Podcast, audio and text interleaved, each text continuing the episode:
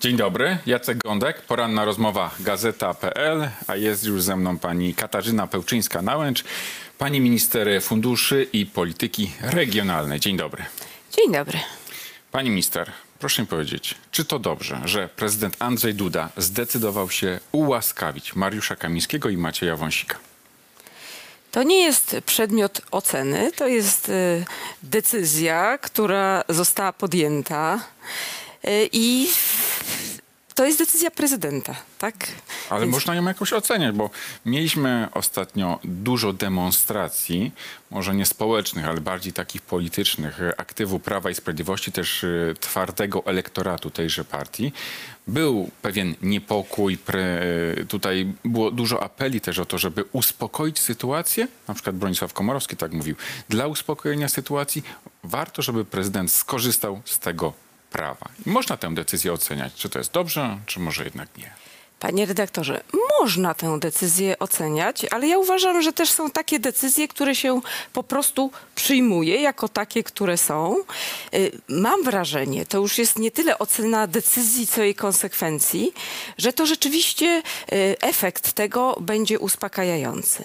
Natomiast wszystko to, co w moim przekonaniu prowadzi do depolaryzacji, prowadzi do tego, że e, jest więcej przestrzeni na realne działania, e, których dzisiaj potrzebujemy naprawdę bardzo dużo w bardzo wielu obszarach. Takie działania, które są wszystkim Polakom potrzebne, to jest dobre.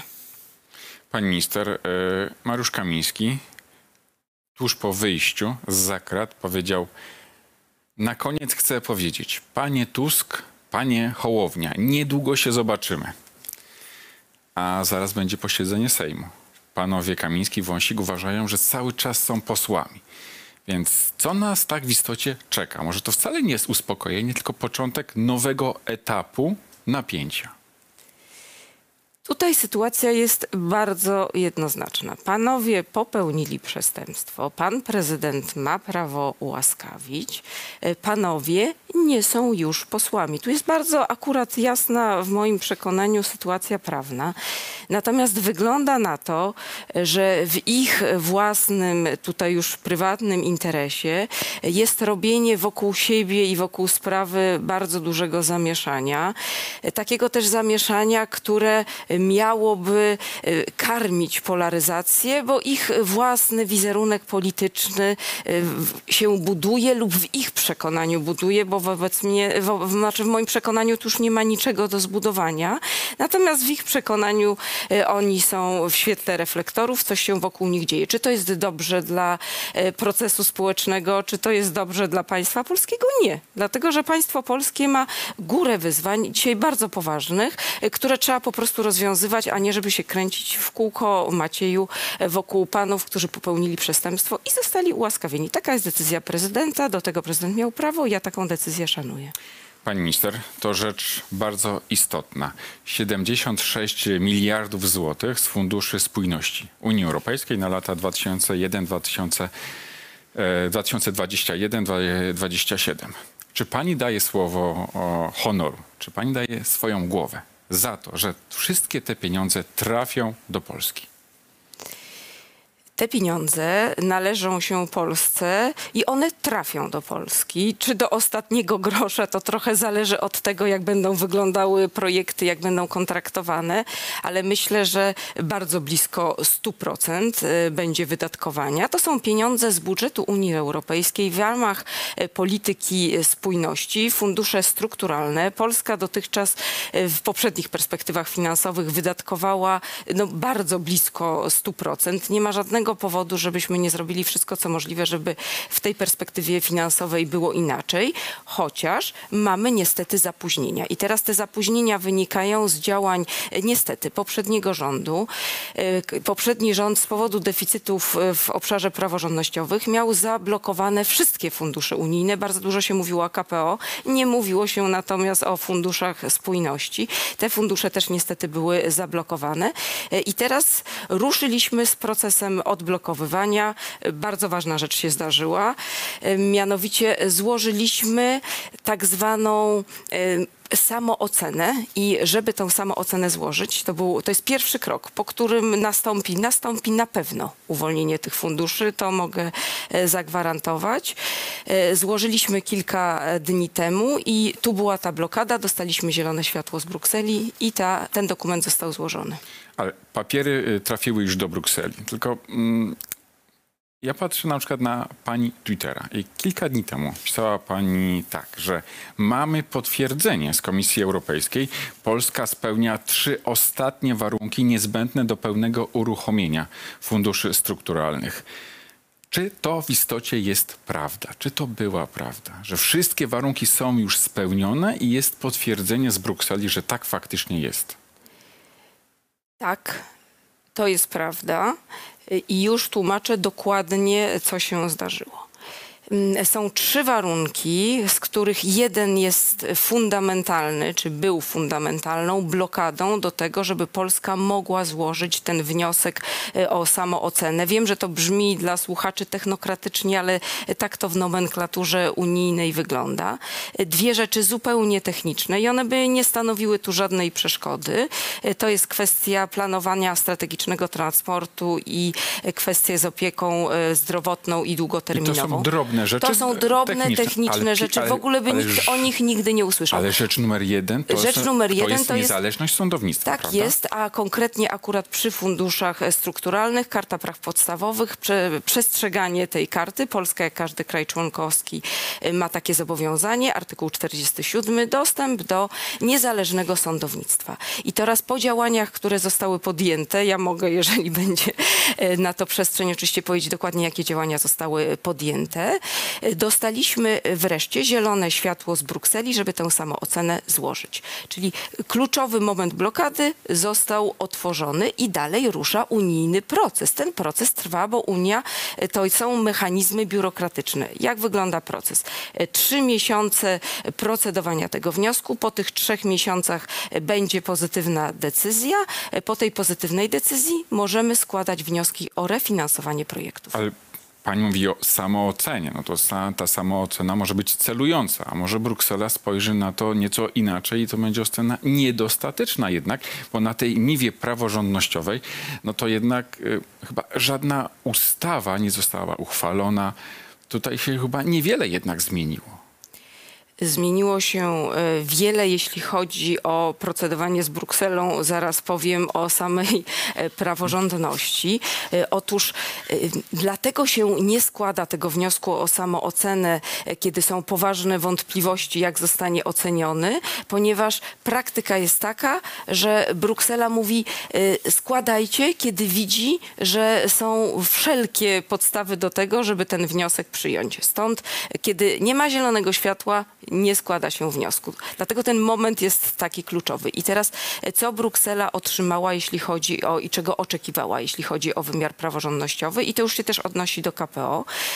Był oczywiście, rozmawiał pan premier Tusk i bardzo ważna rzecz, i tego nie można nie doceniać. Znaczy, e, jasne polityczne stwierdzenie, że jest wola przywracania praworządności, e, jest tutaj nie do przecenienia, bo chociażby samym takim stwierdzeniem znika coś, co się nazywa takim efektem mrożącym. To znaczy sędziowie czują, że jest presja polityczna i ktoś od nich oczekuje, że mają działać politycznie, jest na nich ciągła nagonka. Tego nie ma, tego nie będzie.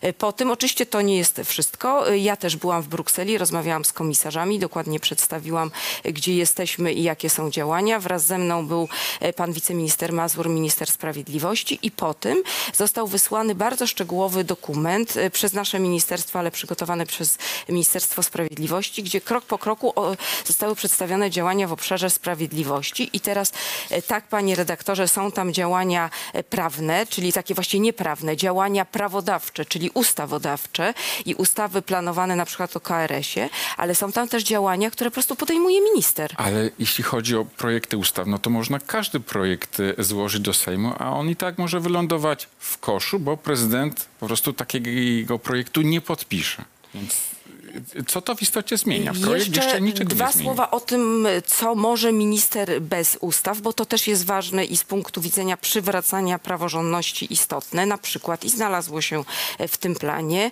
e, przywrócenie e, praw e, samorządom sędziowskich, jeśli chodzi o mianowanie prezesów e, sądów. E, To jest przegląd wszystkich spraw o zabranie immunitetu i rewizja tam, gdzie one miały charakter polityczny. Ale oczywiście jest tak, że mogą wpłynąć dobre ustawy, które będą przywracać w Polsce, właściwie porządkować tę praworządność, bo niestety mamy do czynienia z jakimś dramatycznym rozbałaganieniem E, i na końcu one przejdą cały proces ustawodawczy i to, jak gwarantuję, bo jest pełna zgoda w koalicji i na końcu e, prezydent e, nie podpisze albo skieruje do Trybunału, a Trybunał jest upolityczniony, no to są te wszystkie niestety zaszłości praworządnościowe.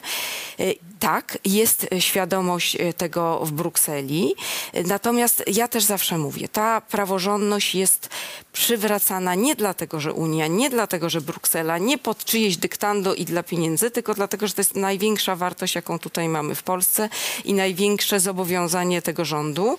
E, I wszystko, co jest potrzebne, jeśli chodzi o dialog z prezydentem, na pewno będzie zrobione. Na pewno taka jest y, bardzo duża wola ze strony y, także marszałka Hołowni i formacji Polski 2050, którą ja y, prezentuję. Musi być ten dialog z prezydentem, ale jeżeli na końcu będzie twarde nie, to znaczy prezydent powie, nie interesuje mnie praworządność, twardo idę przeciwko, niech będzie w prawie bałagan, niech Polska stacza się w kierunku autorytaryzmu, to ja myślę, że to też będzie widziane na świecie i w Brukseli. Ale pani jednoznacznie Ale zrozumiane. pani minister, jeśli to niezależne e, sądownictwo jest warunkiem wypłaty miliardów euro z e, Unii Europejskiej, to to wygląda tak, że przed wyborami tych sądów sprawiedliwych, niezależnych, niezawisłych nie było.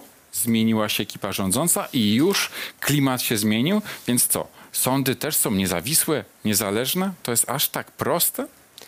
To jest y, bardzo nieproste i wszyscy widzimy, jaki jest kolosalny bałagan i jak bardzo ciężko przywracać praworządność metodami praworządnymi, a tak powinno być, w sytuacji, kiedy y, całe prawo zostało powiązane w takie supły, że już nie wiadomo, jak się po tych ścieżkach prawnych poruszać. Niemniej ja celowo wskazałam na te różne aspekty, nie wyłącznie związane z nowym prawem, które jednak tę praworządność regulują. Ta wola polityczna realizowana w praktyce jest bardzo ważna, bo samo przeświadczenie sędziów, e, że jest presja polityczna, w ogóle fakt nagonki na wymiar sprawiedliwości, z którym mieliśmy do czynienia przecież e, i takie sekowanie sędziów jako jakiejś kasty, e, no to samo już było czymś bardzo złym i to po prostu rzeczywiście dosłownie jak ręką odjął, to zniknęło. Plus są działania ministra sprawiedliwości, wskazałam na dwa, które są zaplanowane i realizowane i to także jest krok w kierunku przywracania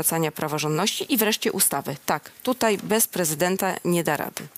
Pani minister, to proszę mi powiedzieć, kiedy te pieniądze mogą w istocie popłynąć do Polski? Pani mówi o tym terminie trzymiesięcznym, że oto Komisja Europejska ma taki czas, żeby zająć się tą samooceną. No ale dialog między Komisją Europejską a polskim rządem może trwać. Y, Mamy dwie pule, tak też dla wyjaśnienia, bo trochę y, się... KPO i fundusze KPO, strukturalne. tak jest, i fundusze strukturalne. Jeśli chodzi o KPO, 15 grudnia złożyłam wniosek o pierwszą płatność. On będzie procedowany około trzech miesięcy, czyli y, koniec, kwietnia, po, koniec marca, początek kwietnia należy się spodziewać płatności. To jest wniosek na 6,9 miliarda euro. Drugi, druga pula, czyli fundusze spójności. Teraz y, trzy miesiące procedowania i to jest normalny proces. To nie jest tak, że coś jest dłużej w przypadku Polski, wniosku o samoocenę. Dlatego to było tak ważne, żeby to zielone światło dostać i po prostu ruszyć do przodu ten proces. Po przeprocedowaniu możemy wreszcie składać o refinansowanie już konkretnych projektów. My teraz te projekty kontraktujemy, to się nazywa, certyfikujemy te wydatki, tak żeby było jak najwięcej tych inwestycji gotowych na moment, kiedy będziemy o, mogli o refinansowanie składać. Daje pani też I włas- kolejne dwa miesiące y, procedowania wniosków o refinansowanie. Tak to wygląda. Pani daje też głowę za to, że całe środki z KPO, czyli tam 270 miliardów złotych, też trafią w 100% do Polski. Może bez groszy, ale co do, wiem, z Tu, dokładnością do miliarda Panie redaktorze, chociażby. w ogóle nie ma powodu, żeby operować czyimiś głowami. W Ale przy- jest pani w polityce, no E, A już mówię, w przypadku KPO jest to jest to inny projekt. Absolutnie jestem za to odpowiedzialna. Natomiast teraz za co jestem odpowiedzialna? E, Jeśli chodzi o fundusze strukturalne, one muszą być całe zainwestowane e, i to będzie blisko 100%. Natomiast jeśli chodzi o KPO, to jest inny projekt. Musimy rozumieć, jaki to jest projekt. To jest pożyczka, którą wspólnie Unia Europejska zaciągnęła na e, rynkach. E, To zaciągnięcie w ten sposób pożyczki jest bardzo korzystne, bo to jest dosyć oczywiste, że jeżeli idzie jedno państwo polskie, e, gdybyśmy zaciągali pożyczkę, ona byłaby dużo, dużo bardziej kosztowna. Więc jest to bardzo korzystna pożyczka, ale jednak pożyczka. I teraz samo KPO to też nie są po prostu pieniądze, które spływają róbcie co chcecie, tylko one są powiązane z różnymi bardzo ważnymi dla Polski korzystnymi reformami. To są pieniądze, które mają zwiększyć tak w dużym klocku odporność Polski na wszelkie kryzysy, od COVID-u poczynając na agresywne poczynania Rosji e, kończąc, co oznacza, że samymi pieniędzmi tego nie da się zrobić, trzeba zrobić reformy. I teraz trzeba tak e, ten projekt ustawić, żeby wszystkie te pieniądze, które możemy zainwestować w dobre reformy, zainwestować, natomiast te pieniądze, które być może zostały przeznaczone niecelowo, bo jednak to KPO nie było za tego rządu negocjowane, zostało przeznaczone na rzeczy dla Polski niepotrzebne, gdzie ta pożyczka będzie zbędna, być może z jakiejś części tych pieniędzy warto po prostu zrezygnować, dlatego że one nie przyniosą tego efektu reformatorskiego, tego impulsu rozwojowego. Na przykład w KPO jest jakiś projekt, który nowy rząd uważa za po prostu niecelowy, więc nie będziemy go realizować.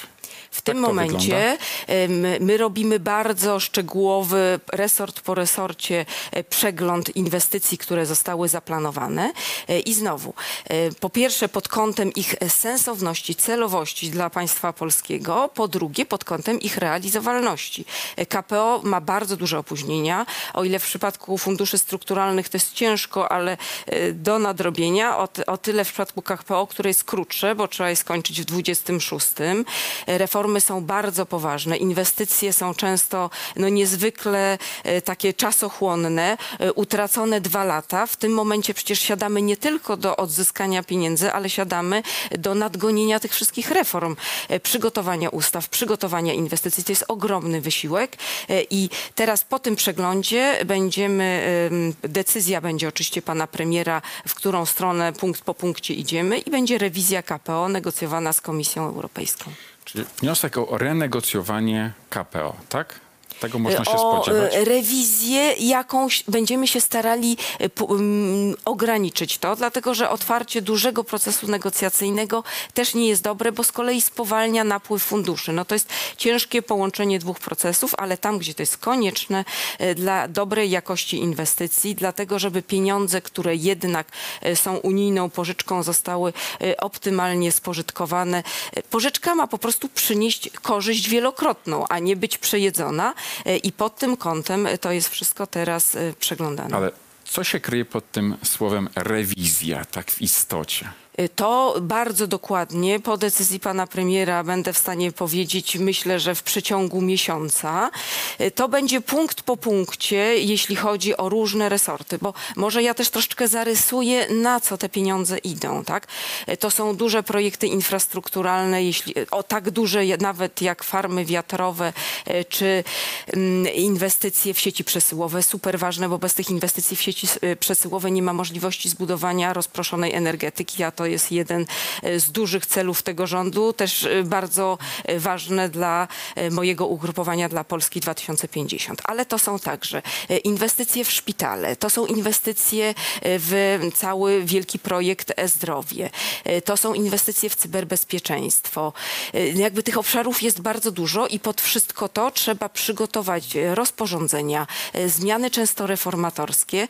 Czasem one mają sens, czasem nie mają sensu. No na przykład jest taki projekt bardzo dyskusyjny y, Izera, o którym y, pan redaktor słyszał, państwo na pewno słyszeliście. Polskiego samochodu elektrycznego. Tak jest. I mm, Powstaje tutaj szereg pytań. Po pierwsze, czy to jest realizowalne wobec faktu, że było dużo mówione, bardzo mało zrobione, czyli jest bardzo duża wokół tego zbudowana propaganda, e, a tak naprawdę jak zajrzeć, e, proces e, inwestycyjny no, w jakimś mikroskali ruszył. Po drugie, trzeba wejrzeć w ten proces i w ogóle zobaczyć, czy to się Polsce opłaca, czy takie zainwestowanie pieniędzy się Polsce opłaca, a jeżeli nie, to mamy pieniądze na elektromobilność. W jaki sposób optymalnie można je dzisiaj wykorzystać tak, żeby ta elektromobilność w Polsce dostała duże doinwestowanie. No Czyli- to jest poważne bardzo decyzje. Czyli w całym rządzie trwa taki przegląd tych projektów w ramach KPO. Po miesiącu, za miesiąc, premier Donald Tusk ogłosi, z czego po takiej rewizji rezygnujemy, czy jak na przykład przesuwamy środki, które na przykład miały trafić na Izerę, a trafią na coś innego.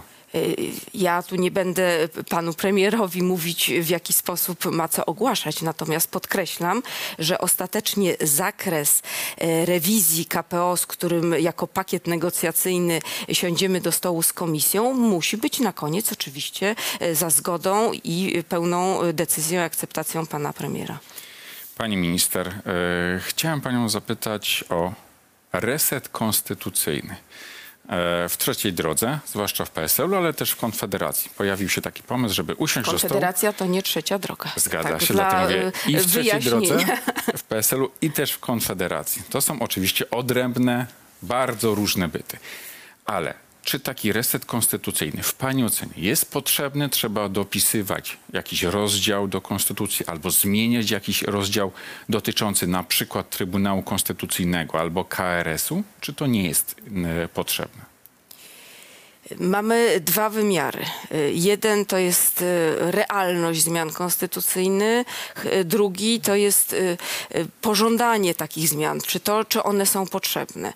I teraz w przekonaniu rzeczywiście zarówno Polski 2050, jak i PSL-u, trzeciej drogi, jest potrzeba y, zmian konstytucyjnych w różnych aspektach.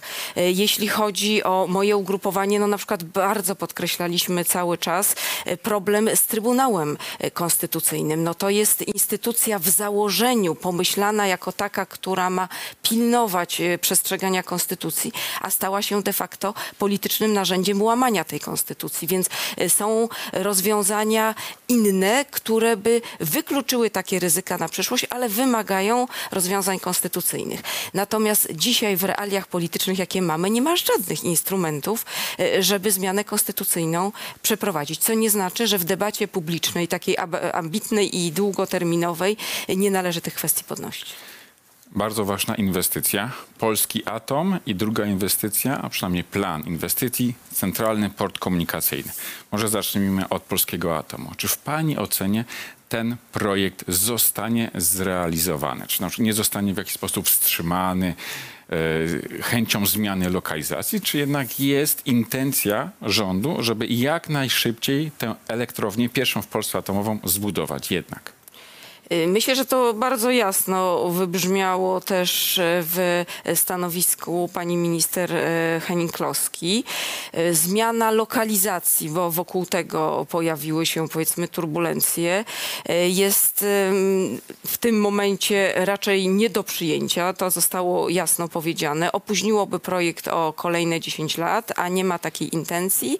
Ten projekt jest potrzebny.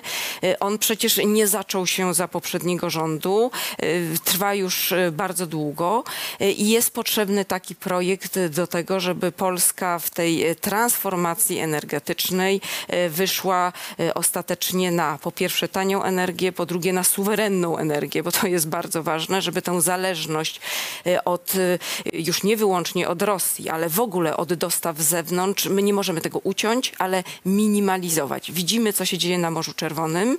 Widzimy, jak zależność od tego, że surowce płyną do nas różnymi ścieżkami e, przez świat, co kiedyś było totalnie normalne, e, no staje się dzisiaj po prostu zagrożeniem. Żyjemy w innym świecie. Czyli atom będzie kontynuowany, zapewne bez e, zmian lokalizacji, czyli bez opóźnień.